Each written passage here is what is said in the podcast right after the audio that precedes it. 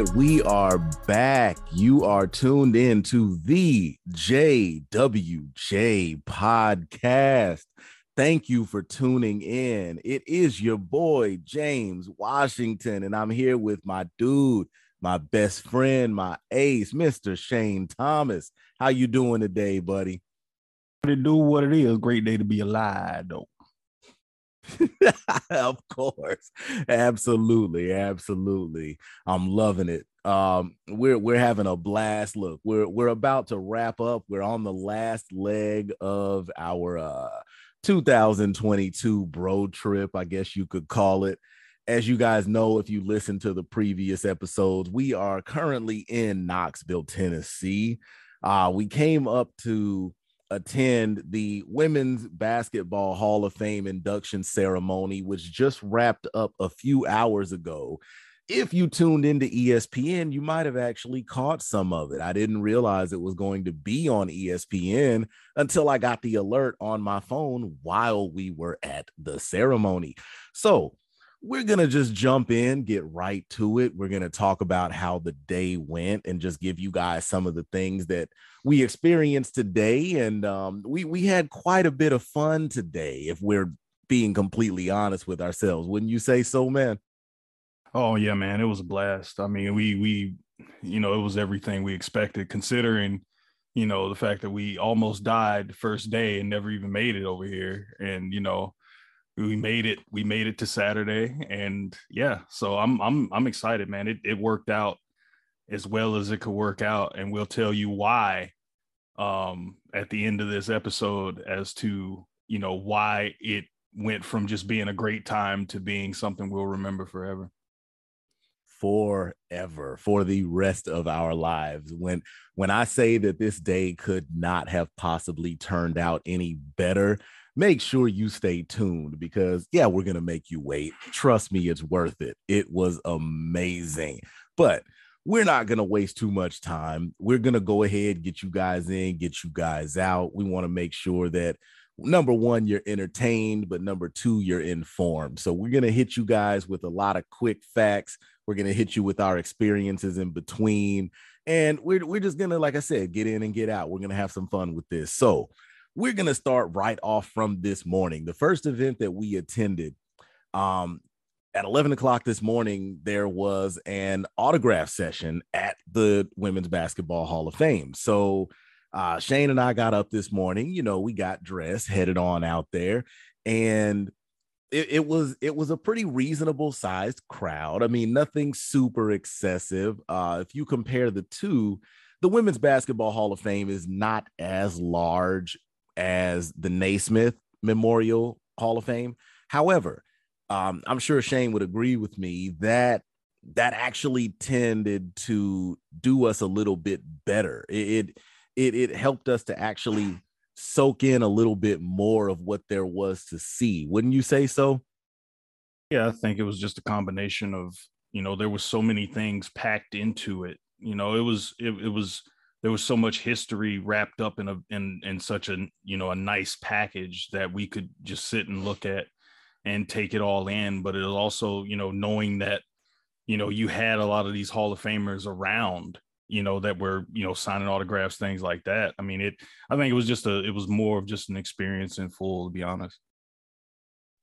Yeah so so speaking speaking of you know the the legends that were there signing autographs as we as we got to the back of the facility, uh, we noticed that there was a pretty it was a it was a decent line, a pretty long line in the back, but there there was a uh, a circular platform in the back of the venue where a lot of the inductees were actually seated signing autographs. And of course, you're probably saying, well, duh, you said it was an autograph session. I know, but getting there and, you know, expecting it compared to actually seeing it, it, it it's two very different things. So we walk up, we're just checking out the sites and everything, and we we saw some pretty memorable things. Again, we'll we'll touch on that, but we we grab. They're actually giving us these, um, I guess these these small posters that have some you know facts about each of the inductees, and at the bottom there's this empty you know white section of the poster that was meant for collecting autographs. So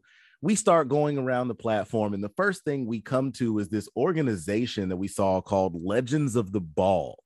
And these ladies were something else. I j- just in talking to them for maybe five minutes, I learned so many things that I did not know. Um, for one, we talked to them. A lot of them were actually members of the WBL. Um, and a lot of you might not be aware of what the WBL is. Um, Shane, you you want to tackle the WBL, or you want me to go ahead with that? No, go ahead. I think you had the best conversation with them. I thought that was really cool. I just enjoyed listening to y'all talking, honestly. All right, no problem. I'll, I'll go ahead and take that. So the WBL, WBL stands for it. They they actually threw the P out of it, but it's the Women's Professional Basketball League. And this league was, as the name states, a professional hoops league for women that ran for three seasons from 1978 to 1981. And one of the things that we learned while we were there was um, one, one of the ladies that was involved with this league was actually the one that was responsible for implementing a smaller basketball for women. Because if we're going to be honest, if we look at genetics, we look at nature, you know, women's hands do tend to be smaller than men's. And it was noticed that a lot of the ladies were you know meeting difficulty the game was different for them playing with a bigger basketball so the women's the women's professional basketball league the WBL actually used a smaller basketball before the world had ever heard of a WNBA it, it was it was a, an incredible deal and we actually met like i said some some some very remarkable ladies that that sat with us and talked with us. They were so open so inspiring and they they hit us with so much information. One of them I, I do have to shout out south georgia because one of the ladies that was there come to find out um, has actually spent some time coaching at um, at I know she said Dougherty High School. Uh, anybody that's in South Georgia knows about Dougherty. Um, I, I want to shout out my brother-in-laws because both of them actually attended Westover in in Albany, so I know they're familiar with Dougherty. But um, uh, this lady, I want to say her name was Charlene Jackson. She she actually spent some time uh, playing in the WBL, and now she's a huge advocate for you know women's hoops and just equal rights, Title IX. She she was very outspoken, very willing to help us. And and Shane, I, I know you can agree with me Though the ladies were just very very eye opening with the information that they were giving us and just the enthusiasm that they were hitting us with this morning. Yeah, you could you could just feel the passion in their voices when they were telling us about you know these things. And I mean, it wasn't like there was this long conversation, but you know, just in the tidbits they were giving us and uh, the information they wanted to give us, they were you could you could feel the passion um, just the entire thing. I mean, as soon as you walk in there, it's just different. You know, you can feel a certain, I don't know, it's it's like you can just feel the the level of how much this means to people when you walk in and um and to just talking with them just just you know it's no different. They were they were uh like you said eye opening super inspiring about um just you know what they did and, and their importance and in pioneering that league. And even though it wasn't there for a long time as we saw like in some of the exhibits at the hall of fame um you know those were you know that's still a very important part very crucial part of you know women's basketball history in, in our country absolutely absolutely so that that was the first table that we saw and i mean we we were already blown away by the time we got there because like I said, that was in the back of the building. We had walked through and already seen so many different things. I mean, you know, just you think legends of the game, and it's similar similar to the Naismith Hall of Fame. You have, you know, a pair of Lisa Leslie's shoes, you know, hanging up. You have Sue Bird's high school jersey from Christ the King in New York. You know, it, it's all of these things that you know you know about these women if you follow the game, but just seeing this memorabilia just meant so much. So we talked to uh, the reps of the WBL, uh, the the ladies that represented Legends of the Ball, and you know we make our way around the back, and eventually we get to the list of the people that are being enshrined. And, you know, we, this was where things i believe you know really really started to get real for us because we had seen the names on paper we had seen the photos but at at this moment these people are standing within five ten feet of us well or rather sitting because they're it's an autograph session they're chilling at tables you know we're walking around so we see you know some of these hall of famers and like i said we'll we'll get into them a little bit more but just people like you know, Cookie Barron, Paul Sanderford, Debbie Antonelli, who who is huge on both Shane and my on my radar. And we'll, like I said, we'll touch on that more.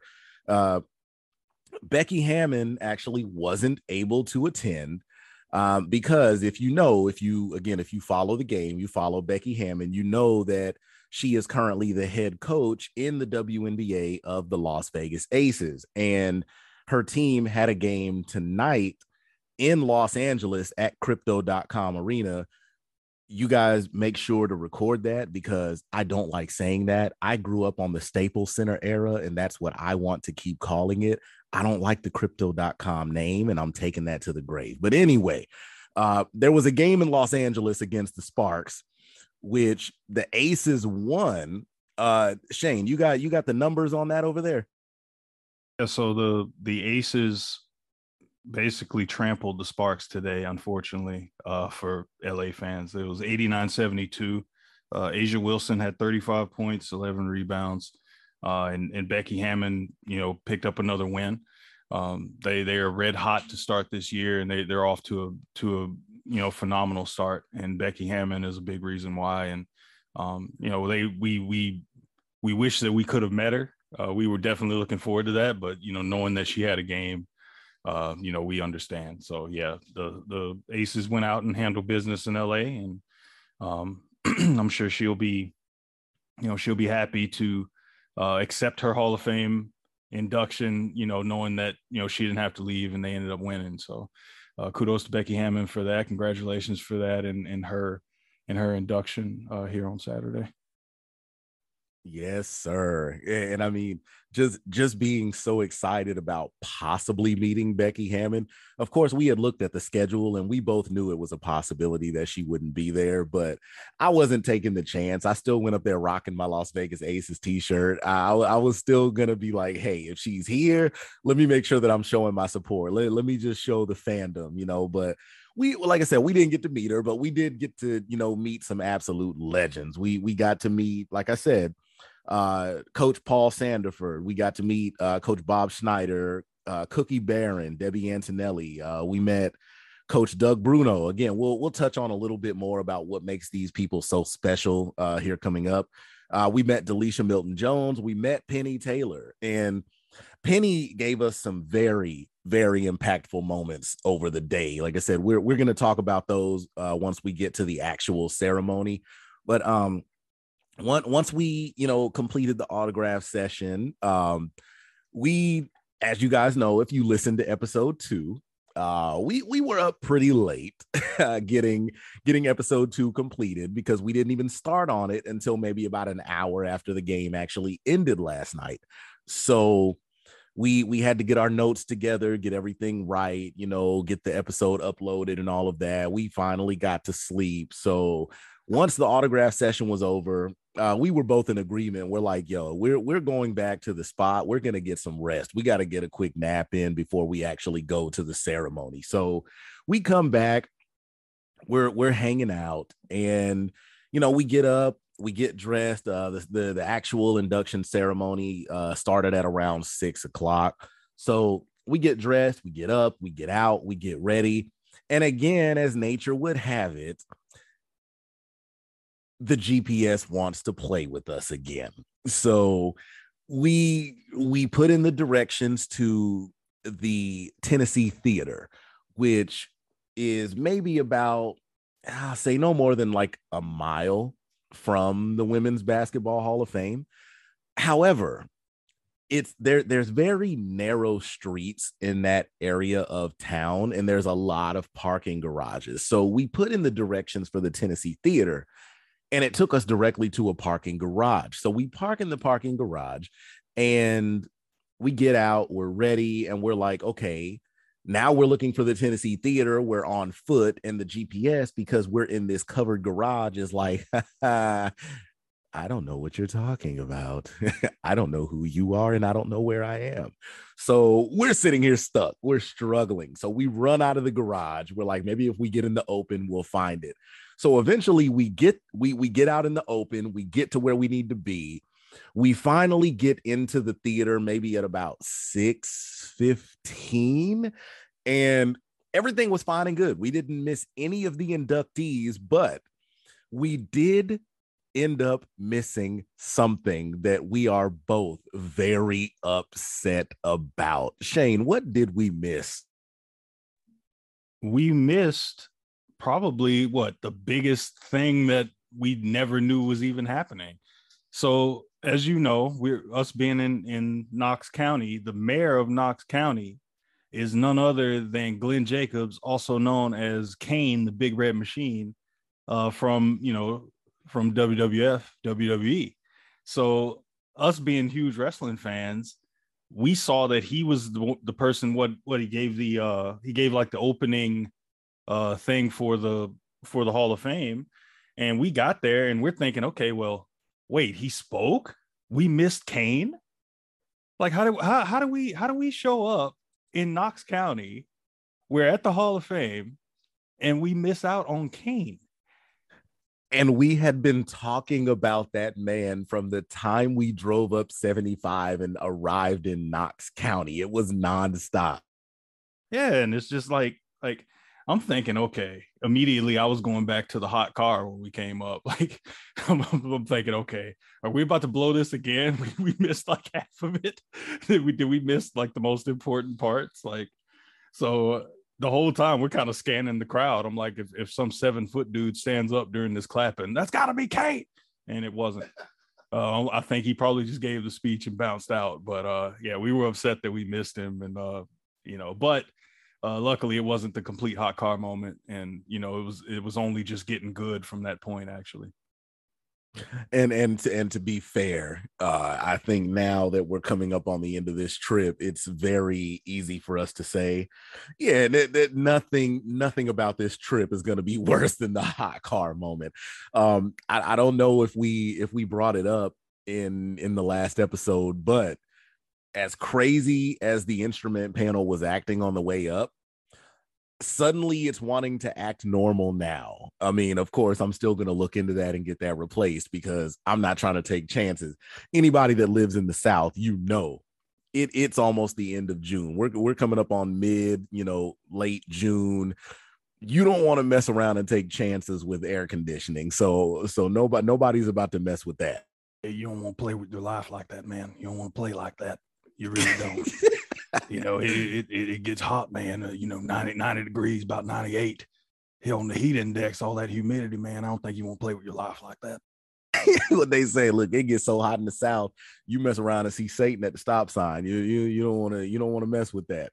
So so we're we're definitely going to get that taken care of. But I mean, the rest of the trip has been amazing. So we we get to the we get to the actual induction ceremony, and I mean it, it was like I said, for what it was worth, a very intimate event. I mean, it, it, was very heartfelt. The speeches that we heard were amazing, very inspiring. I mean, um, we like I said, we talked about you know Coach Bob Schneider, um, Coach uh, Alice Cookie Barron, uh, Paul Sanderford. Paul, funny thing, just, just to fast forward really quick, after after the Hall of Fame ceremony, the actual enshrinement, um, they had you know a little after party uh, over back at the Hall of Fame. So we left the Tennessee Theater, went back to the Hall of Fame, and uh, Shane and I were just standing over. You know, we're just kind of checking out the venue again, and just such an awesome moment. Um, Coach Sanderford actually came back up and started talking to us.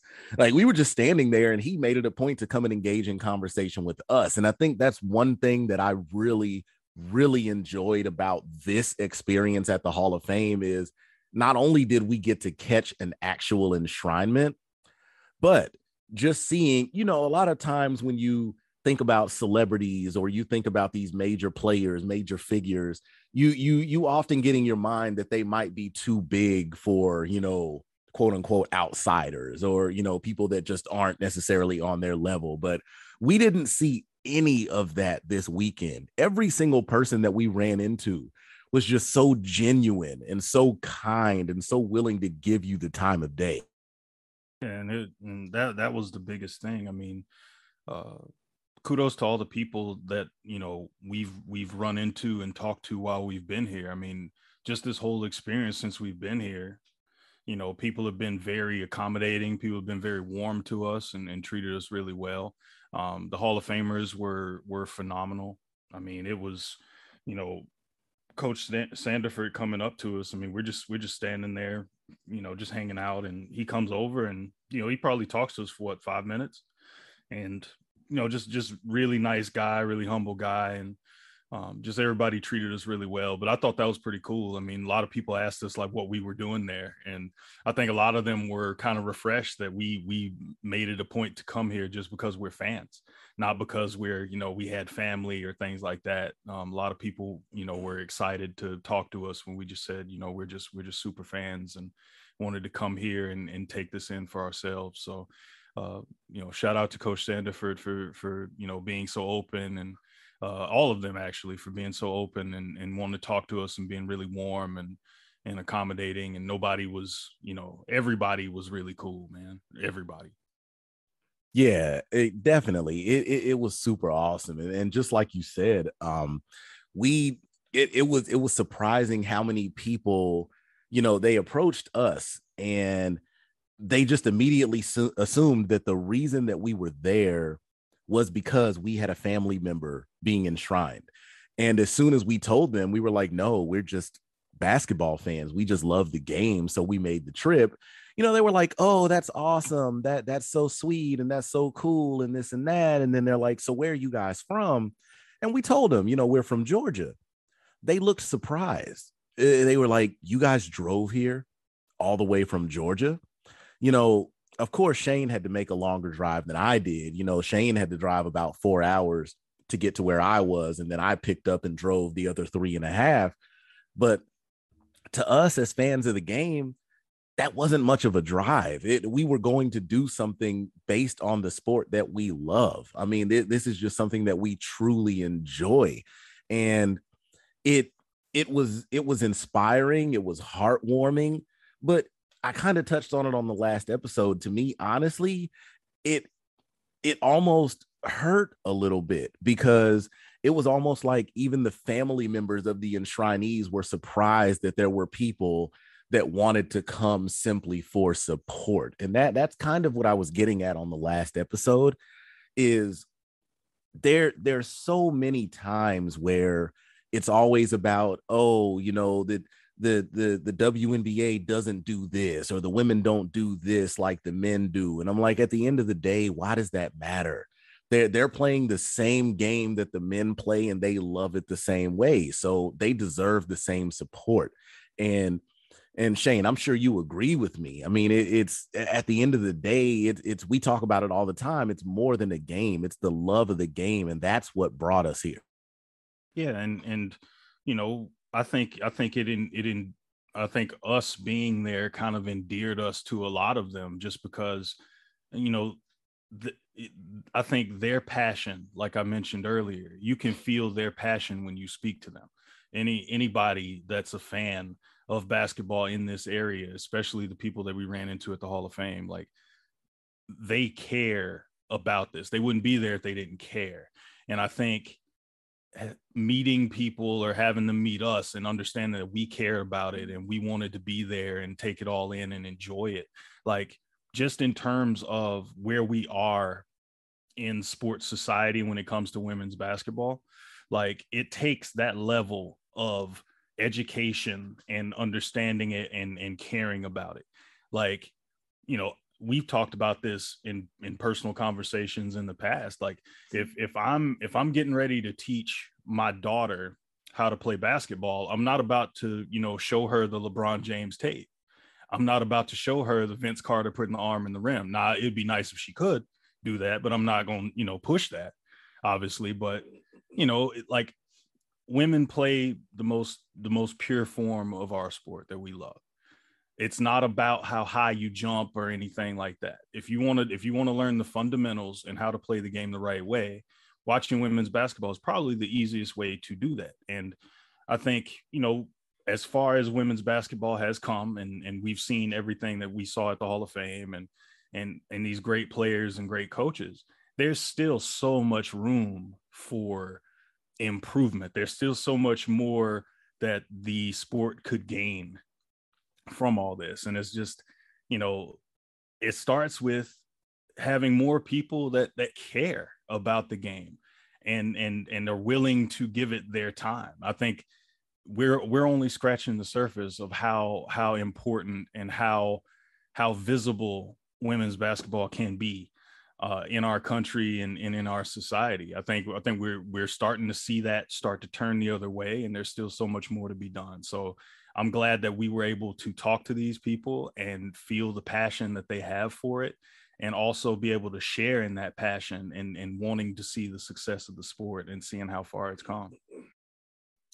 Yeah, and and just going back off of what you said about you know the the women's game is the to, is, I agree with you. It, it is the purest form of the sport, and it, it's funny because we we didn't actually talk about it while we were there, but I feel like I have to point it out, and I'm sure you saw it too because we think so much alike.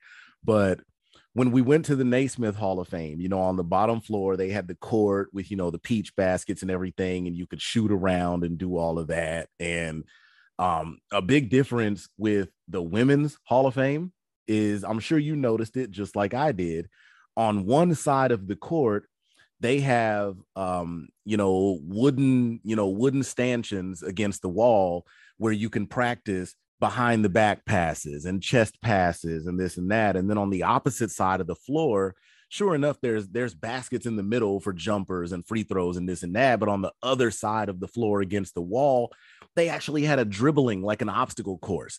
So that wasn't something you saw at the Naismith Hall of Fame. At the Women's Hall of Fame, they're even showing you there because uh, another big thing while we were there, most of the volunteers for the event today were young teenage AAU female basketball players. There were young women there that are already involved in the game, being exposed to this life changing event. And on the bottom floor, it's not just about jumpers. It's not just about putting the ball in the basket. It's about doing what else is necessary on the court. It's about making the right pass. It's about protecting the ball. It's about how you handle the ball. And that that is so important. Just just like you said, Shane. I mean, the fundamentals cannot be ignored. And just walking that bottom floor of the women's hall of fame, you saw that in full strength and and and let that be a lesson to to all of our young hoopers male female whatever no matter how physically gifted you are eventually someday you could have something happen you may have an injury that slows you down or you can't jump as high let your let let this be a lesson that your physical tools are one thing your physical gifts are one thing but you cannot cut corners you have to you have to master the fundamentals to to you know reach other levels that you get to. Look at Steph Curry. He's the greatest shooter of all time because he works on it every single day. And he's also one of the greatest ball handlers we've ever seen because he works on his ball handling every single day. You know, and and that that's important and I think that aspect of the game, I really think if people kind of open their eyes to it and and and kind of embrace it, I think they'll understand that, you know, these people put a lot of work these ladies put a lot of work into their craft to be able to perform at the highest level of the sport and you know i think that that's i think that's a big kind of learning curve that we have to look at because i mean just looking at how the game is played now on the men's level it's a lot more european i mean look i mean look at the last what the last couple mvps have been you know what the last four really right I mean, Giannis went two times, Jokic went two times. You have European MVPs. If you told somebody in 1990 that we would have four straight MVPs be from Greece and Serbia, they would lose their minds. And if we're being honest, I mean, you bring up Giannis, you bring up, you know, you bring up Jokic, and I got to shout out your boy right now because early in the season, I mean, even Luka was in that talk. So I mean, it, it's it's very widespread. I totally agree with you. You know, the the European form of the game, the European style of play is making its way over, and I think it's a beautiful thing. Absolutely, and and that that kind of twist that we're seeing, where you know it's um you know it's it's one of those deals where you're looking at uh, how the game is evolving. And that's a big part of what we're talking about as far as women's basketball. A lot of this is evolution. A lot of it is, um, you know, different different ideas kind of coming into the game. And um, you know, we we're just kind of, you know, it, it's it's awesome to see that, and it's awesome to to see the growth of the game. Uh, if you look at the women's game, we're we're having more uh, we're having we're, we're seeing scoring go up. We're seeing more talented players overall. I mean, look at A'ja Wilson, what 35 and 11. I mean, you know, we you know we we've met Sue Bird, the, arguably the greatest you know women's point guard of all time. So I mean, seeing seeing a lot of these players still hang on and still be super productive is cool. Seeing the game take on a more fundamental more versatile style from top to bottom. Even in the women's game, you're starting to see it. I mean, look at Liz Cambage. She's six eight and she's shooting threes. If you had looked at that 10 years ago, there weren't a whole lot of, you know, taller girls, centers that would step out and, and shoot threes. So the, the evolution of the game is being seen both on the men's side and the women's side. And I think is as long as we embrace that evolution and embrace that grasp of the fundamentals and, and seeing the purity of the game, both from the women's standpoint and the men's standpoint. I think basketball is going in a really, really good direction uh, on, on, both sides for sure.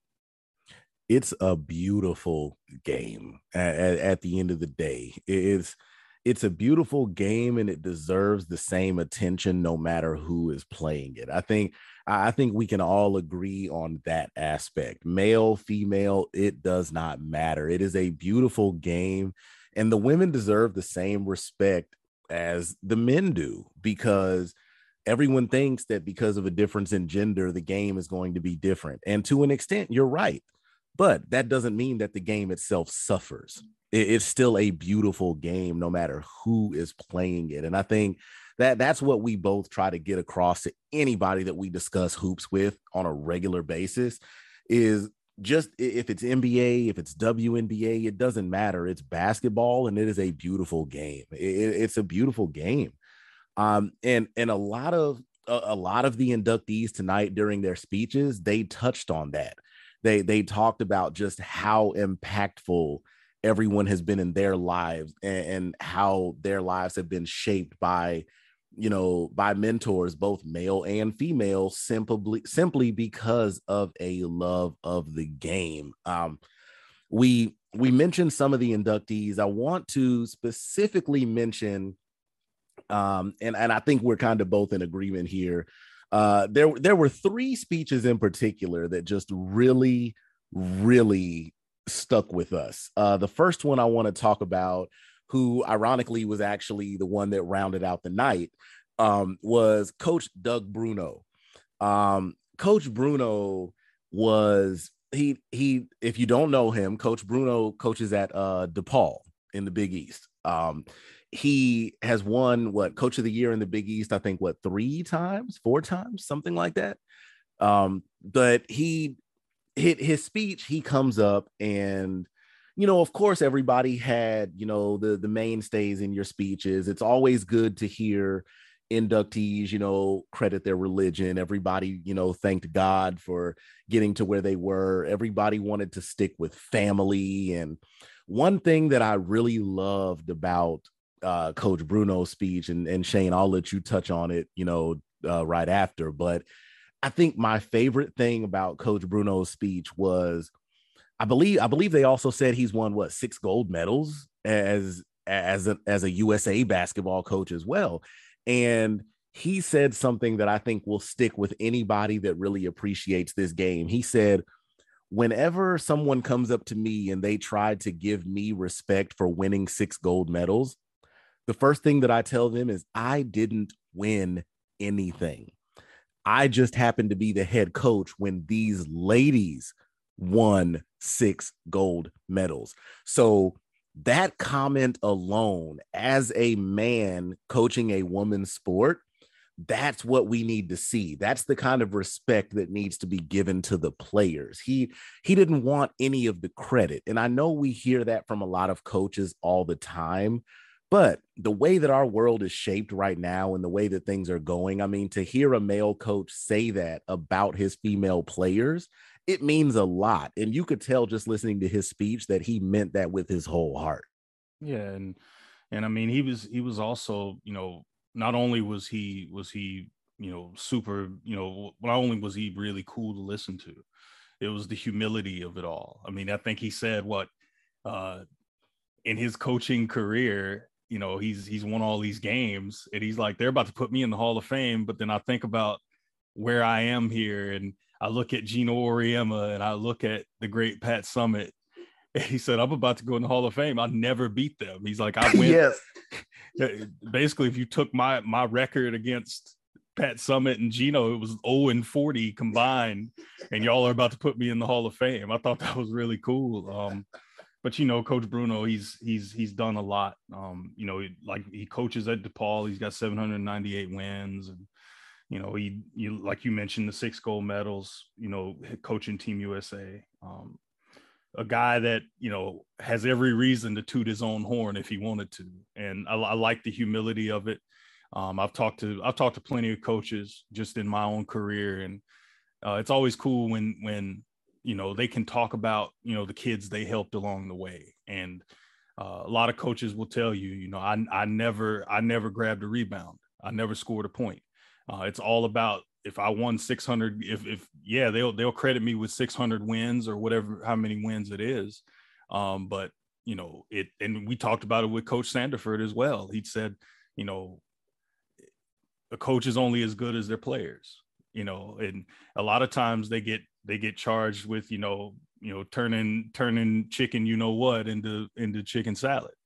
Um, and you got to have players and the coach is only as good as those players and and just to throw it in on Sanderford, you're absolutely right. I I also wanted to point out Sanderford incredibly humble because it's worth mentioning that he spent 25 years as a collegiate head coach. And over those 25 years, this man had almost a 71% win record. He went 453 and 189. So that's 453 wins against 189 losses. He went to the final four with his team three times and also led his team, Western Kentucky, to 12 NCAA tournament appearances over that time. So when you think of that success, it, it's always so comforting, so relieving to deal with a coach that understands that it doesn't come from it doesn't come from them. It, it comes from what it is you know it comes from the players it comes from who it is that they are actually working with and and i can't remember shane maybe you do which, which coach said it tonight um but another very memorable line tonight one of the one of the inductees made it a point to say i don't coach basketball i coach young women and it, it that to me is tremendous because one of the things that I always tend to, you know, if I ever see something inspiring on, you know, online that involves sports, I love to repost things with the hashtag of more than a game because that at the end of the day, that's all that basketball is. That that we're just here for, you know, we're just here for 48 minutes to have some fun.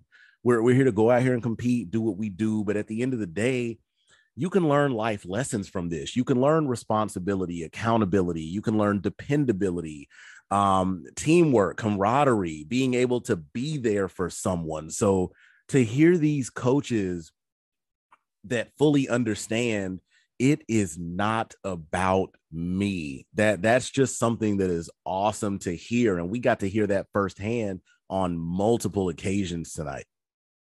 Yeah, and and you know just just kind of you know going from from one inductee to another. I mean we go from from doug bruno a super successful coach and then we go to debbie antonelli who's somebody that is you know she's been around the game forever. I mean she's she's a recognizable face when you talk about commentary when you talk about you know, being an analyst and things like that. Um, you know, she's what she's going into her 34th year doing this in media. I mean, she's she's won two Emmys.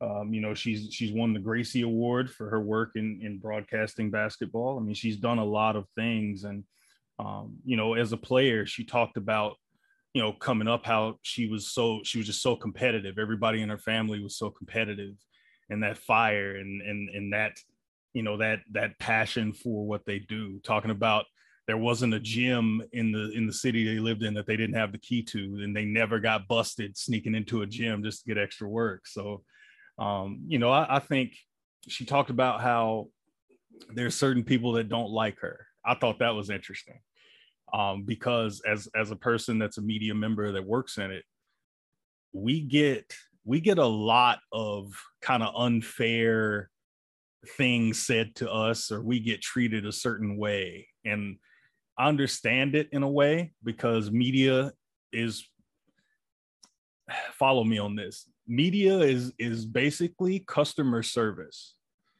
because what we do directly kind of serves the community. So it's it's like we work in a customer service kind of you know you're doing this for me kind of deal. And a lot of people kind of lose sight of that. And when a lot of times we make enemies with the stuff we say. I totally um, agree with that and and I think um you know and and she talks about just how rewarding her career has been and and all the things she's been able to do and and how it's impacted her life positively and her family and things like that. And um you know I, I thought her speech was was really really good. I think she might have been the first speech actually and I really really yeah. enjoyed her. Yeah she she was first.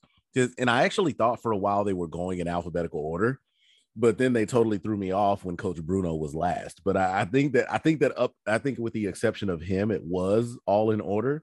Um, but I, I think that the two e- easily the two that meant the most to me. I mean, I know uh, of course Antonelli hit us you know that some of the some of the stuff that she had to say you know we we've definitely been through it i know you more so lately than me um but I think that the two speeches that probably hit me the hardest tonight, first off, we we we have to go. We we have to talk about former Spark, uh, Delisha Milton Jones.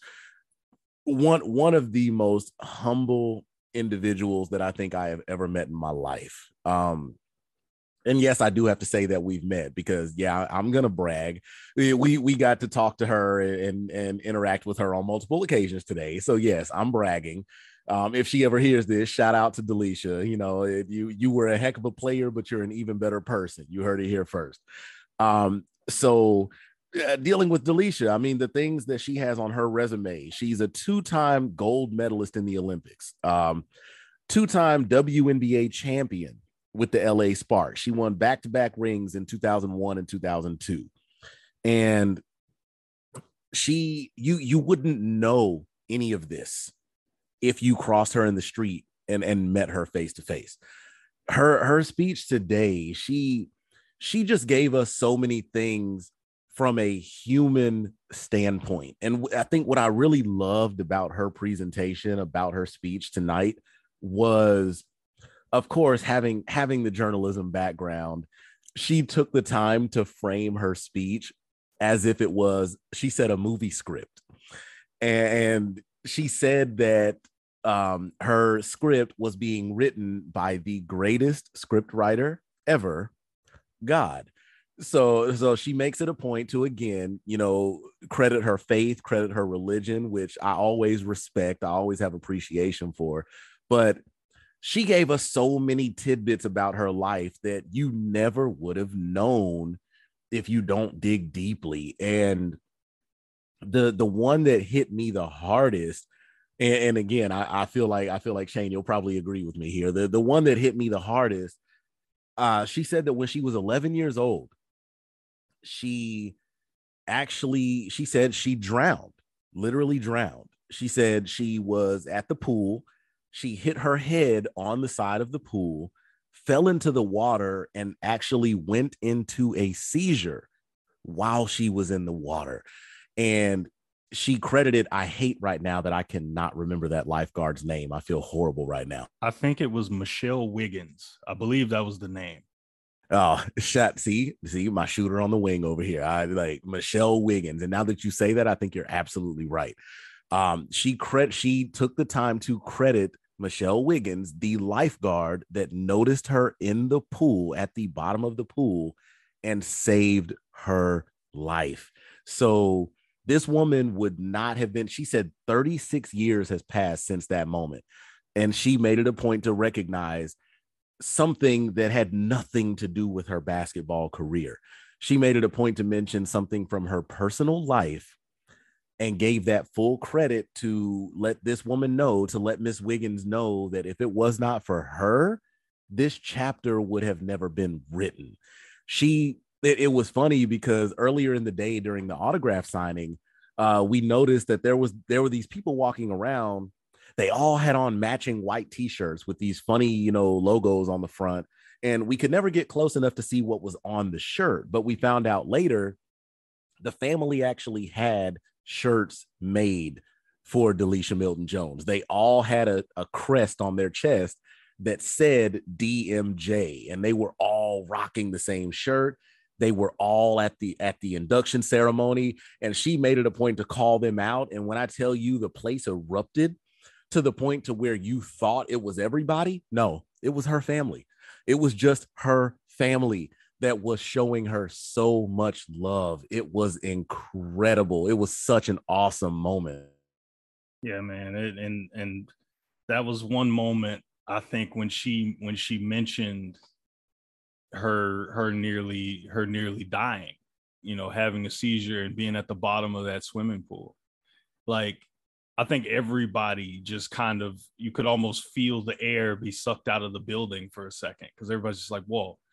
And a lot of people, it's almost become kind of cliche at this point when people are accepting things or things like that. The first thing they say is, I'm not supposed to be here. And just looking at her body of work, what she's been able to accomplish. I think she's the, I think right now, what she's the, she's the currently the head coach at Old Dominion and you think about all the things she played 17 years in the WNBA, but at 11, she could have lost her life. Think about all the opportunities that she's been able to to take advantage of because somebody saw that she was in trouble and they breathed literally breathed new life into her and and brought her back from a very precarious situation um I thought that was it was riveting and just seeing just getting a chance to meet her and talk to her. I mean, what a what a beautiful soul that Delisha Milton Jones is. I mean, her her her personality is infectious. She was she was super uh, nice to us. I think well, we had multiple pictures with her. Um, we had a chance to just talk to her, and she, you know, she just awesome personality, and um, you know, even though it was only like for for split seconds she's already like one of my favorite people. Like already one of my favorite people i've ever met. And she's she's she's awesome. And um you know just uh you know i'm just glad that we had a chance to meet her and hear that story because uh, a lot of us think that it's it's it's ready made and that it's it's here. And they didn't have to go through anything. It, it you know yeah they had to work hard but you know all the stories tend to sound the same but it's because a lot of that work is the same. You have to put in a lot of the work and a lot of times it takes luck. It takes good fortune.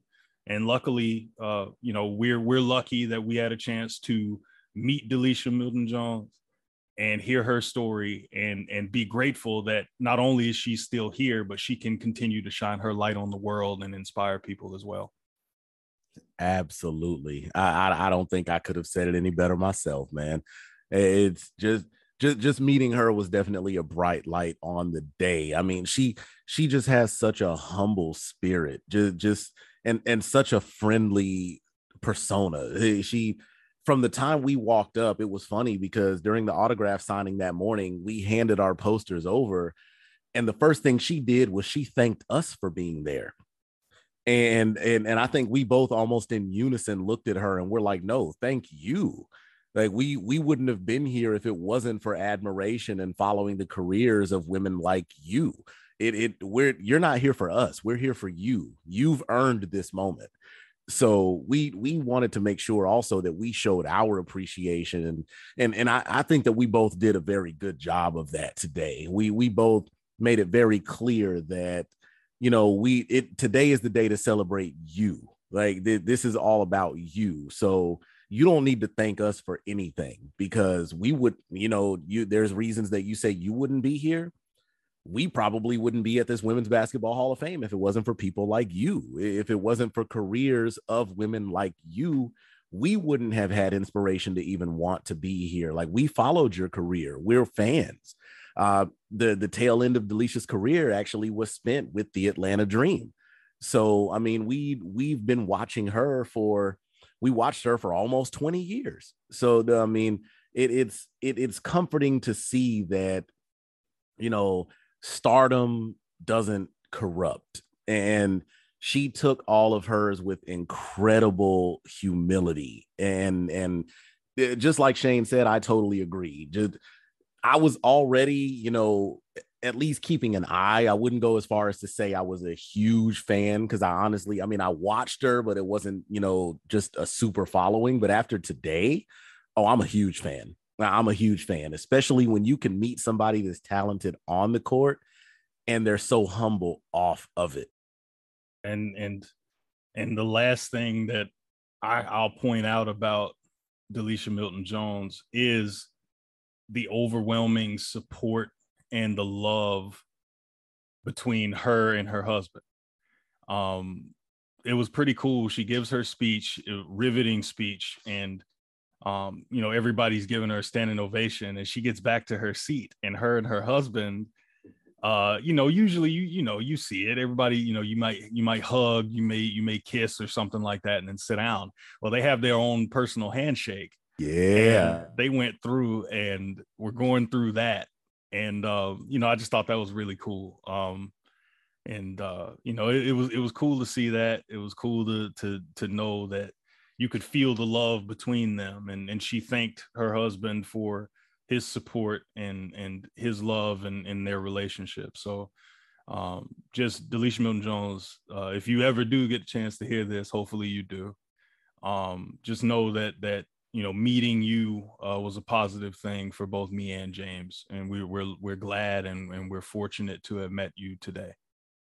Absolutely, and and I feel like that's I feel like that's almost the perfect segue into you know the the awesome moment or moments really. We got to make it plural that that we experienced in the in the later part of the day um, there, there's one more speech that we need to talk about. And if you've been checking ESPN, you've probably heard some of the key moments from it at this point. But um, one one of uh, outside of Delisha Milton Jones, one one of the most meaningful, the most impactful speeches that we heard tonight was from uh, former member of the Phoenix Mer- Mercury, um, Australian international player, uh, the one one of the newest inductees this year, uh, Penny Taylor. Penny Taylor, three-time WNBA champion, um, three-time WNBA All-Star, and she, like I said, Australian born. Uh, she led the Australian team to two silver medals in the Olympics, and her her speech outside of Delisha easily was the one that meant the most to me as well this one was for a little bit of a different reason, and we I, I do want to make sure that we touch on this for a moment. Now, with with with Penny Taylor's, you know, affiliation with the Phoenix Mercury, um, if you haven't been keeping up, I'm sure a lot of you probably have, even if you're not, you know, avid basketball followers. Um, before Penny Taylor mentioned anything about herself about the Hall of Fame, about basketball, period. She brought up the situation that is going on with Phoenix Mercury member Brittney Griner. Now, for those of you that might not be aware, uh, Brittney Griner has been detained in uh, has been detained in Russia for uh, tonight, according to Penny, was actually 114 days. Now, we do know uh, just just to kind of skim the surface, we know that the detainment came off of you know uh, drug related issues of finding things on Brittney Griner, this, that, and the other. But now it's turning into what is being looked at as a possible political issue, and and it's becoming so much bigger than a simple detainment. And of course, a lot of you know fellow WNBA players and you know coaches, owners, everybody is trying to fight for a safe return for Brittney to to come back home. And that was another thing. Like I said, we go back to the whole like it's more than me, it's more than a game. I loved the fact that Penny made it a point before she even talked about herself. She made it a point to bring up how long Brittney has been away and how important it is that we get her back home safely. And and you know, this situation has been I don't know. It seems like every time I see something on social media about it, you know, a lot of it's it seems like it's so easy for people to kind of dismiss what's going on. Oh, well, she had she had some type of paraphernalia on her and and uh you can't break people's laws in their country and blah blah blah. Okay, look. We don't know for sure like what all is the situation in terms of what caused the detainment necessarily. We don't know these things there's people casting aspersions on her character, saying that she's she's a trash person, and this it's like you don't know these people. It's like think about it, if it's a member of your family, right? And and you know, and and they have your your cousin, your brother, your sister, your mom, your dad detained in a faraway land. There's no way for you to really contact them. You know, you're not really worried about what they did. You would like for them to be home, you know? And and I think that that's had an impact on everybody in that organization. The the team hasn't been playing well. There's been a lot of things going on there uh, where they, you know, people are concerned. And you know, with Brittney Griner, I mean, she's she's a difference maker on that team. And and you know, people can say what they want, and a lot of it probably just deals with her appearance and and a lot of ignorance and things like that being spread about. But you know, Brittney Griner is still human, and there's people that care about her and would like to see her back in the fold and and back back, you know, comfortable where everybody knows she's safe. Like there's so much things that there's so many things that can go on, and and she's she's at great risk I mean, this is this is a this is a weird political climate that we're in. There's a there's a war going on with the whole Russia Ukraine war, and she's there, and it's almost being looked at like she's like a political pawn at this point, like James was touching on. So uh, I think it was super important that that Penny started that out and and and pointed that out that that you know efforts need to be made to try and, and get her to safety and you know I, more people are speaking up about this. There's there's being more more efforts to show solidarity and, and try to try to strike up interest in this case. Uh, and hopefully it, it ends with with Brittney coming back home and, and being able to do what she do what she does for a living, which is play in the WNBA, play professional basketball. And she the only reason she was even in Russia is playing professional basketball, doing what she loves. So um, you know, I, th- I think her being able to shed light on that and start out with that, you know, it gave way to a phenomenal speech. And uh, you know, James can tell you more about that, but we we were we were super moved by that. No, it it it was a it was a beautiful speech. I mean, super moving, super emotional. I mean, it if, if anybody knows me, I, I can be a, a, very emotional person. It, it, doesn't take much to move me. Um, I know there's probably a few people listening that are laughing at me right now. All y'all can shut up because we know the truth. I mean, it's whatever, it's okay. But no, it, in in in in every sense of it. I mean, her her speech, uh, Penny's speech was probably the most moving of me for the night outside of uh Delisha Milton Jones. Uh th- those two were probably I'm not going to forget those anytime soon. They they they were both exceptional speeches and like I said, for the reason that both of those women made it a point to mention that it is so much more than a game for them. It, it is their life. It, it is their bloodline. This is what they live to do. And they want to make sure, you know, both of them in their speeches also mentioned uh, the importance of Title IX, um, you know, which ensures that there's no sort of discrimination or unfair treatment based on, you know, gender in sports, as far as, you know, women competing on similar playing fields as males. So it, it, it, it was a very big deal just to hear all of them talk about how important of a moment this was. And j- just going on to Penny, just, just to try to lighten the mood a little bit. I know we kind of got a little uh, a, a, little serious there. Um, j- just to try to lighten the mood a little bit. Um, another another awesome thing that happened today uh, came during Penny Taylor's speech again. Very, very funny moment. And and Shane, I know you already know where I'm going with this one. Uh, so of course, like you know, like everyone else did during their speeches, Penny Taylor makes it a point to start thanking, you know, the organizations that made her. She thanks the Opals in Australia. She thanks, you know, uh, Sarver and everybody else, you know, from the Phoenix Mercury that brought her in and took a chance on her and gave her the opportunity. And then she goes on and she says, and, and this was where the crowd erupted because everybody knows as far as her personal life goes. Uh, Penny Taylor says, if it wasn't for, you know, the Phoenix Mercury giving me a chance, I may have never met the love of my life.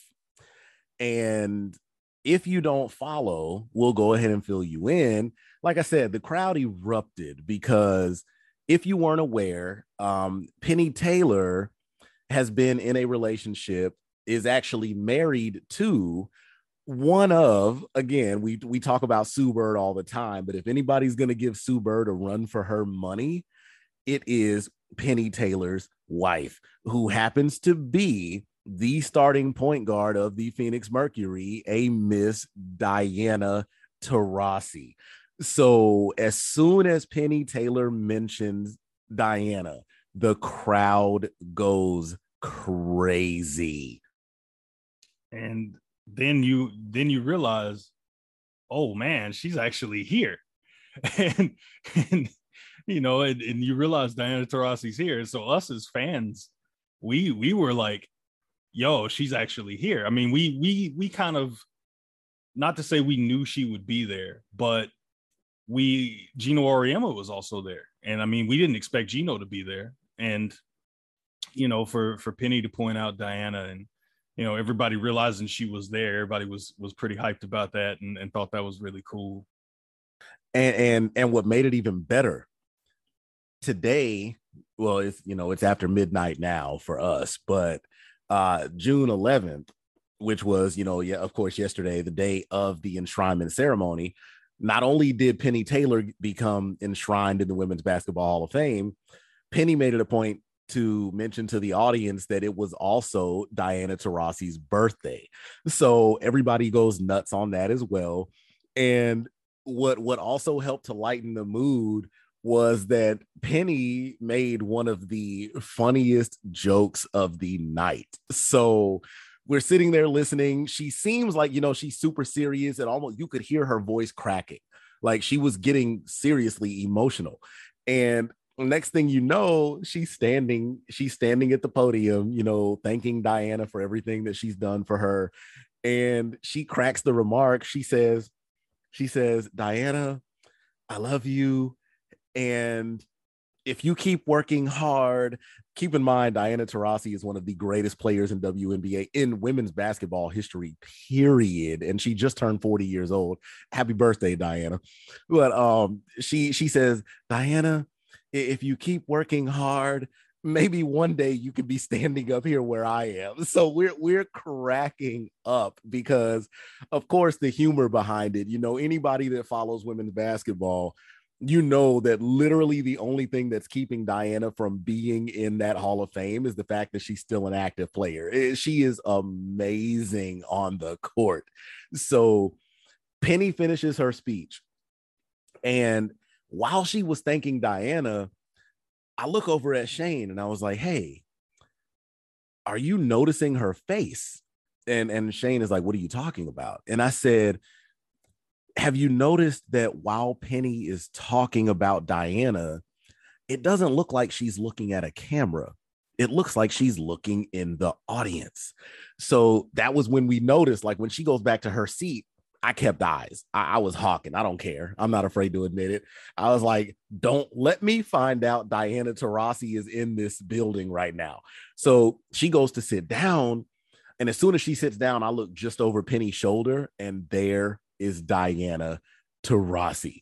So I was immediately on edge. I looked at Shane. I was like, hey, Shane, I'm telling you right now, we're not leaving here without a picture with Diana Taurasi.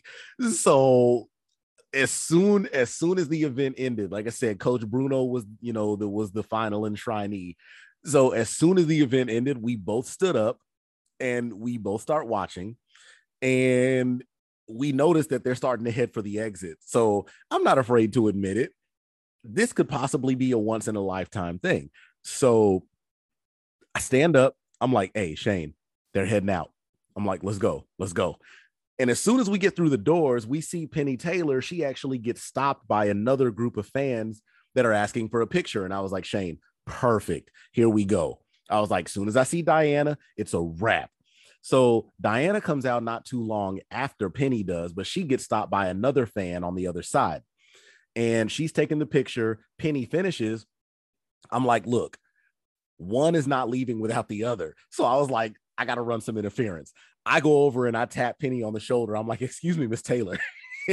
and mind you, we had just seen her earlier in the day. She even took a picture with us earlier in the day. So I had to think about how I was going to wing it. I was like, hey, um, I was like, I hope this isn't too much. I know, you know, we we got a picture with you earlier, and I told Shane I thought it was super dope.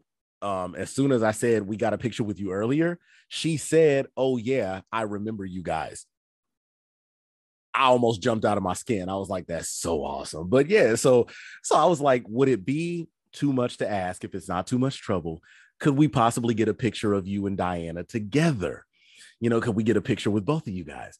And it was like no hesitation. Again, back to that that hospitable environment, just the the the you know, just the personalities of the ladies there. Penny was all for it. And as soon as she said yes, she turned around and she was like, "Babe, come here." And Diana turns around and starts walking that way. I tried not to go crazy. According to Shane, I did a pretty good job. Um, so she comes over and she's like, Hey, we're gonna get a picture with these guys. And Diana's like, All right, cool. No hesitation. This is one of the greatest basketball players on the planet. And as soon as her wife says, Hey, let's get a picture with them, she's just like, Okay, let's do it. Yeah, and I and the coolest part, like I said, it was it was it was super like chill. It was laid back completely like I was thinking, okay, there's gonna be some reticence, you know, people gonna be kind of, you know, eh, should I do this, whatever. And she she just comes right over, takes the picture. And the funniest part about all of it is, you know, me, I've known I've known James for for more than 10 years now. And you know, I'm sure if y'all listen to the first episode, you, you know, about the whole meeting people and freaking out and everything, it was almost about to happen. Just, just, just let the record show that James almost went, oh God, oh, and it almost happened. I'm and, gonna argue. I'm gonna argue. I don't know about that. I don't know. We don't have any record. Well, it, will it'll be it'll be in my personal record book that James almost freaked out. There was there was a, there was a mini hop. There was a mini hop of jubilation before Taurasi comes over, and then after that it was fine. We we got the picture, and both of us being the basketball fans we are, it's Diana Taurasi. So, um, it was awesome. Uh, and then you know we go to the after party, and you know we leave there. Obviously, we're we're we're geeking out, heading back to the car because we're like, man, we just met Diana Taurasi. Like that's that's dope. So then we get to the after party. You know, we get our food and things like that, and it was more. It was more of just more accommodation. We met uh, someone I think that's related to uh, Cookie Baron. Um, yeah, it was. It was. I think it was Cookie's daughters. It, it was two of her daughters and and they were they were really nice people and they came over you know just struck up conversation and we had we had good conversations with them and you know they they seemed interested in in what we do they were asking questions about us again we had to answer the same question a few times while we were there like hey, what brings you guys here? You got family here, things like that. And we're just like, no, we're just big fans. And they were they were like, well, you know, we never played basketball. like our mom, our mom did this, but we we never played basketball at all. So um, I thought that was really cool. But I mean, you know, the whole thing, it was like we, we were kind of experiencing everything again. I mean, we were meeting people and having conversations and things like that. And, you know, eventually, you know, some of these Hall of Famers start showing up at the after party. And so, you know, we see we see Delisha Milton Jones come in. We see we see Penny Taylor eventually, and then Taurasi shows up, and we're like, oh, she's here again. It was like we just we just it was almost like we didn't just meet them. It was like they're here again. The the the the funniest thing about that part of the night. So we we actually, I mean, correct me if I'm wrong. We actually didn't even see Penny first. We saw Diana. Di- Diana comes in the front door, and and and you actually pointed it out. You're like, "Yo, Diana's here." And at that point, look, just because I hadn't geeked out the first time, in my mind, I felt like I was the man. I was like, oh, that's Diana. That's cool. Like I'm, I'm trying to play it so cool. I'm just like, oh yeah, that's that's what's up. Okay, yeah, she probably hungry because they were serving food there. I'm like, oh, she probably did grab some food or whatever. So I, I was just playing it like it was no big deal. But of course, in my mind, I'm like, I low key want to be like, yo, let's go clear one of these tables off downstairs and let's just play the five or something. Like, like, like just come on now, let's do it.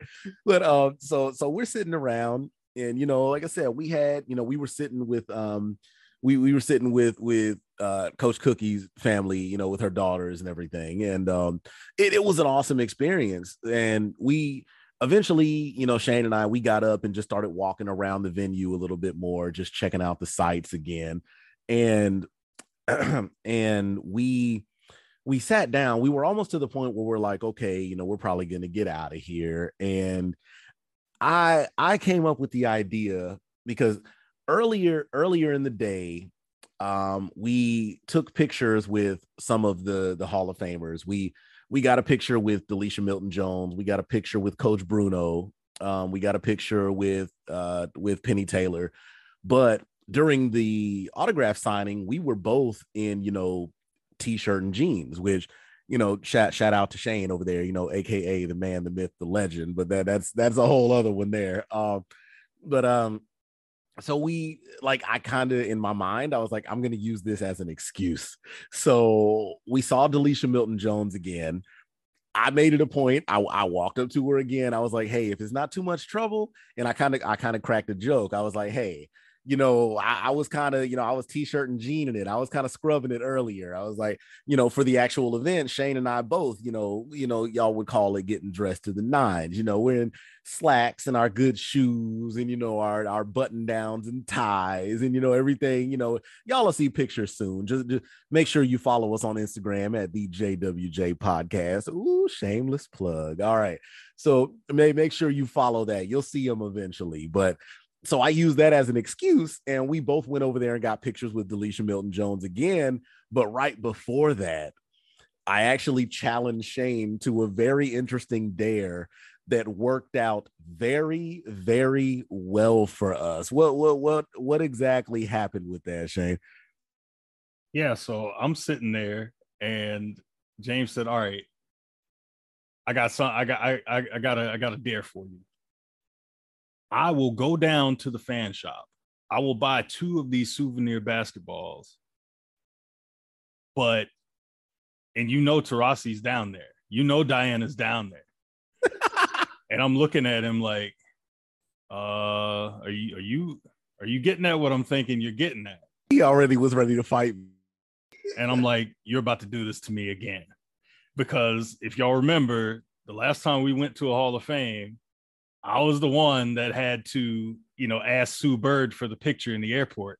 Hey, we trade. Hey, we trade off because remember, I asked Mick Foley for the picture first, so I asked Diana for the picture today. Continue. Yeah. So, long story short, I got asked. I will get these basketballs on the condition that you go down there and you ask for the autograph. And immediately, I'm like, bro, dude, I mean, we already got the picture. That's good enough. And then he's like, no, no, no, we can't, we can't do that. Yo, the look on Shane's face was hilarious. He looked at me like he, I ain't gonna lie. He looked at me like he wanted to fight me. He was like, "You doing this again?" yeah, but then and then after after like the initial like, oh, you you're about to make me do this, then it was like that that big Vince McMahon gulp when Stone Cold comes out. and so I'm like, I actually have to I actually have to approach one of the greatest basketball players of all time and ask for an autograph. Not a situation that I do every day. And so oh, so I said, okay, I'll do it and then James goes down to the fan shop, and immediately I'm like, I hope she doesn't leave. But then a part of me was like, if she if she slipped out the door, I'm gonna just act like I didn't see it. and, so, and so I'm sitting there, I'm just I'm just sitting there plotting.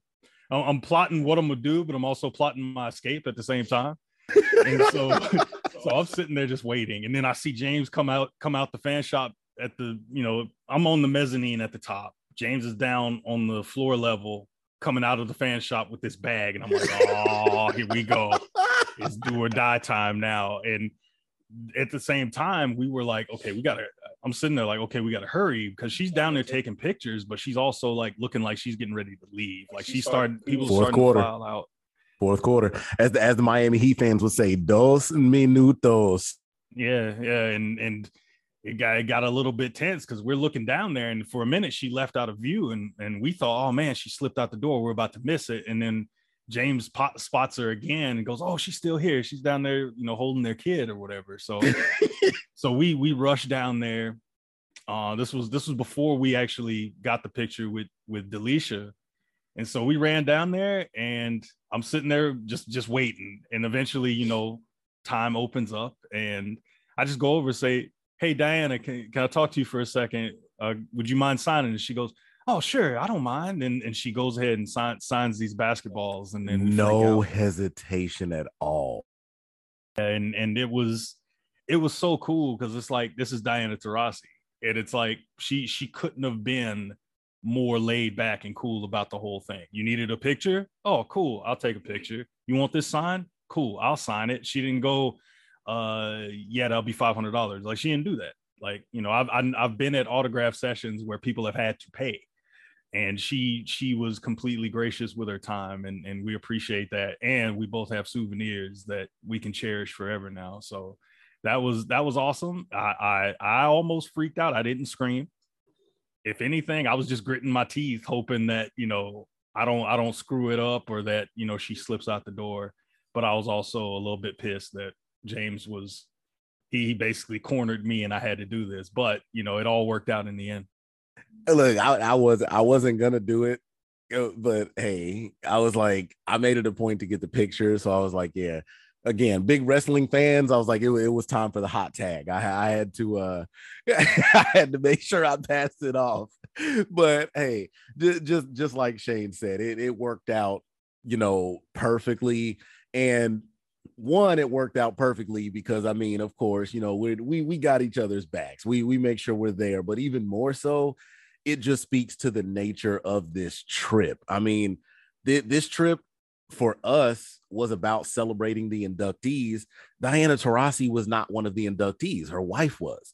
And we come up to her you know you know for the photo and then for the autograph and she did not bat an eye. And I mean, if you follow the WNBA, if you follow women's, you know, Olympic basketball, Diana Taurasi, I think calling her an assassin is an understatement. Like this woman, this, this woman will get on the court and rip your heart out of your chest, and she'll smile while she's doing it. But if you see her off the court, one of the sweetest individuals I've ever been around in my life. She, she, like I said, you know, we asked for the picture. She did not hesitate. Asked for the autograph. She, I, I don't even think Shane fully had the question out of his mouth before she had her hand out waiting for the Sharpie. Like it, it, it was, it was almost second nature. She did not hesitate. Like she, she understood that there was somebody there that appreciated her. And just like that, she was like, boom, I got you. It, she didn't even think twice about it. Yeah, and and I think a big part of of just that thing. I mean, we were talking about it walking out. I'm like, like there's so much nervousness to go up to this person and and ask them to just scribble on something real quick. And it's like it seems like such a mundane task, but like it's like you also want to be kind of respectful of people's time. Like you don't like she was there just kind of to support her wife You know, she wasn't there for it wasn't her autograph session. It wasn't her Hall of Fame induction, uh, which you know, whenever that day is, hopefully we can make it to that as well. Um, but you know, it, it was cool that she was so giving of her time, uh, but also it's somebody that's also like world famous, and it's also somebody that's not, you know, they're, you know, people coming up to them asking for things isn't something that's foreign to them, and the fact that she was so giving of her time still uh, you know, we're grateful for that, and we're we're appreciative of her for that because you know now we we have this this kind of piece of basketball royalty. You know, we have this this you know this product of that. You know, this, we're talking one of the most fierce competitors, one of the greatest winners, one of the most prolific scorers, one of the greatest basketball players walking the face of this earth. And we had a chance to not only get pictures with her. We got a chance to get an autograph from her, and we got a chance to just you know kind of just be in their presence, and that's cool. You know, as a fan, that that that's that's anybody's dream. It doesn't matter men's, women's basketball. Doesn't matter. And and after we took the picture, she made it a point to pat me on the back. I don't care. I'm bragging. It didn't mean a thing. I don't care. She pat me on the back. Diana Taurasi pat me on the back. I'm bragging you got you got patted on the back with the same hand that scored what 9367 or 87 points? Yeah and like i mean that that's that's huge. I mean we you know just the same way that we met mick foley by chance at the hall of fame. I mean that's the same guy that got thrown off a 20 foot high cage and the first thing they thought was he was dead. By god. By god. And and like you know, like that that same guy that we saw get hurled off that cage was a guy we we met with his kids, and he was he was completely cool the same way. We ran into Sue Bird at the airport, and she was the exact same way. Like it was it's cool to just meet people. It's like I think so we we put people kind of on a pedestal a little bit, but it's still cool to you know, just meet those people, understand, yeah, they're human just like us. It's like we know that, but we don't know that. You know what I mean? So, um, yeah, it's like it, it's easy when you only see them on television or online. It's easy to build some sort of mystique around them. And it, it gets to the point, like you said, where they almost don't seem human. And I think that's what I'm enjoying so much about these trips is that when we do run into these people, we get to see that yes, they are people. They're here having a good time. Like you're seeing Diana tonight playing with her son. And, and it was the most beautiful thing. Like she's picking him up, and this kid is cradling her. And you know, it, it you just think about it. Like I said, again, we're we're both, you know, only a year, two years in, you know, into parenthood. And just just being able to see them in that aspect it just brings everything back down to earth. And you're like yeah they play the game that we love and get to make money playing it and they're world renowned for it but they're still human.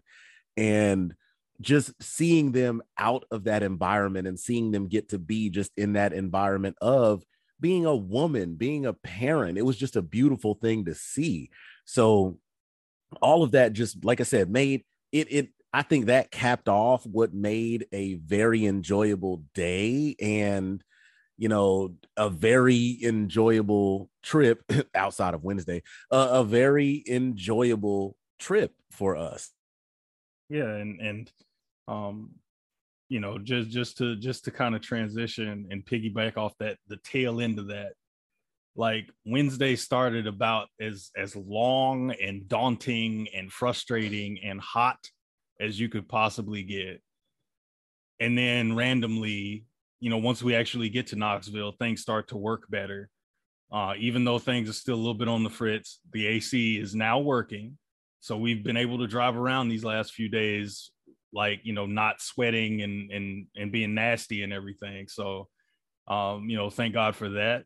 Um, but you know, th- this trip unfortunately is coming to an end in a few hours. We'll be having to check out and then and then get back on the road. But um, you know, that just just this whole trip was awesome, and uh, I'm glad that we were able to take it. And you know, now we now we move forward. You know, the reason we came here was to go to the Hall of Fame. We met some great people. We we met arguably the greatest of all time, and and that that's that's awesome.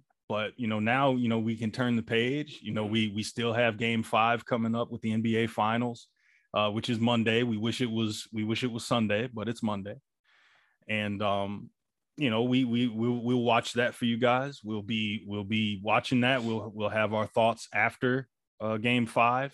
Um, if you listen to our uh, Game Four pod, we taught we gave our predictions there. I think I think both of us went with Golden State in Game Five, so we'll see how that unfolds. Uh, but I'm gonna, I'm up the ante just a little bit.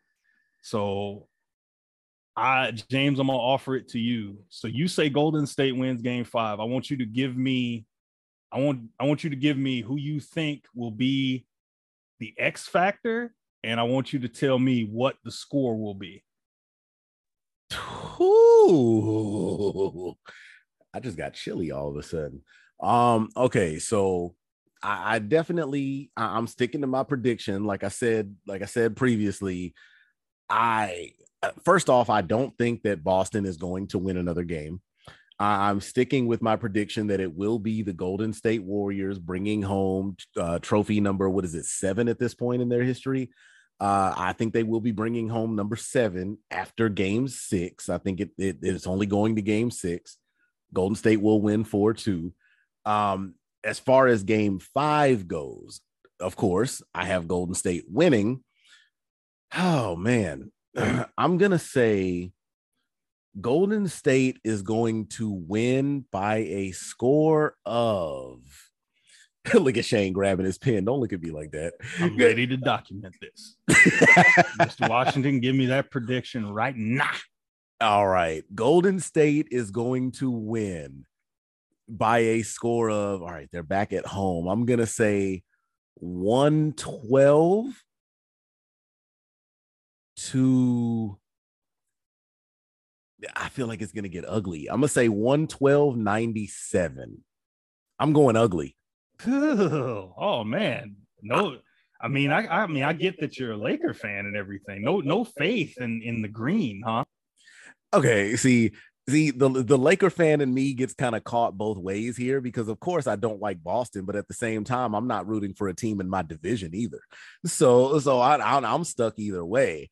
But I mean, like I said before, I just feel like there's way too much firepower on Golden State's side.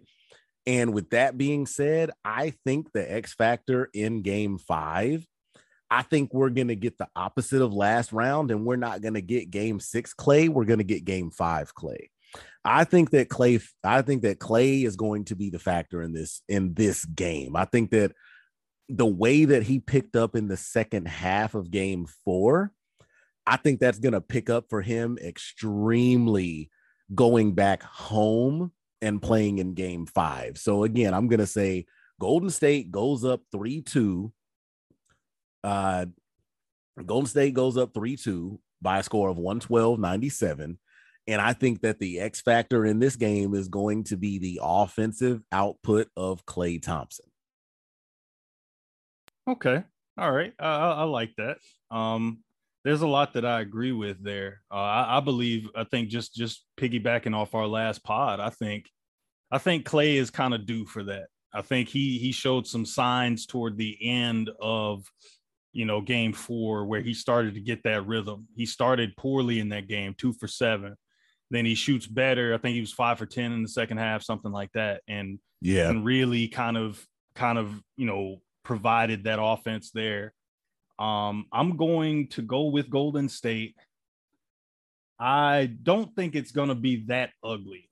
I think I'm going to say Golden State wins 107 to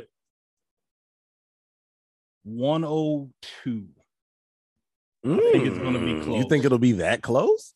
I think it'll be that close. I think it'll it'll be competitive. There's going to be some push and pull. 107, 102 Golden State. I want to lean your way with Klay as the X factor. And I think I'll go there. I think Klay is the X factor. He breaks out.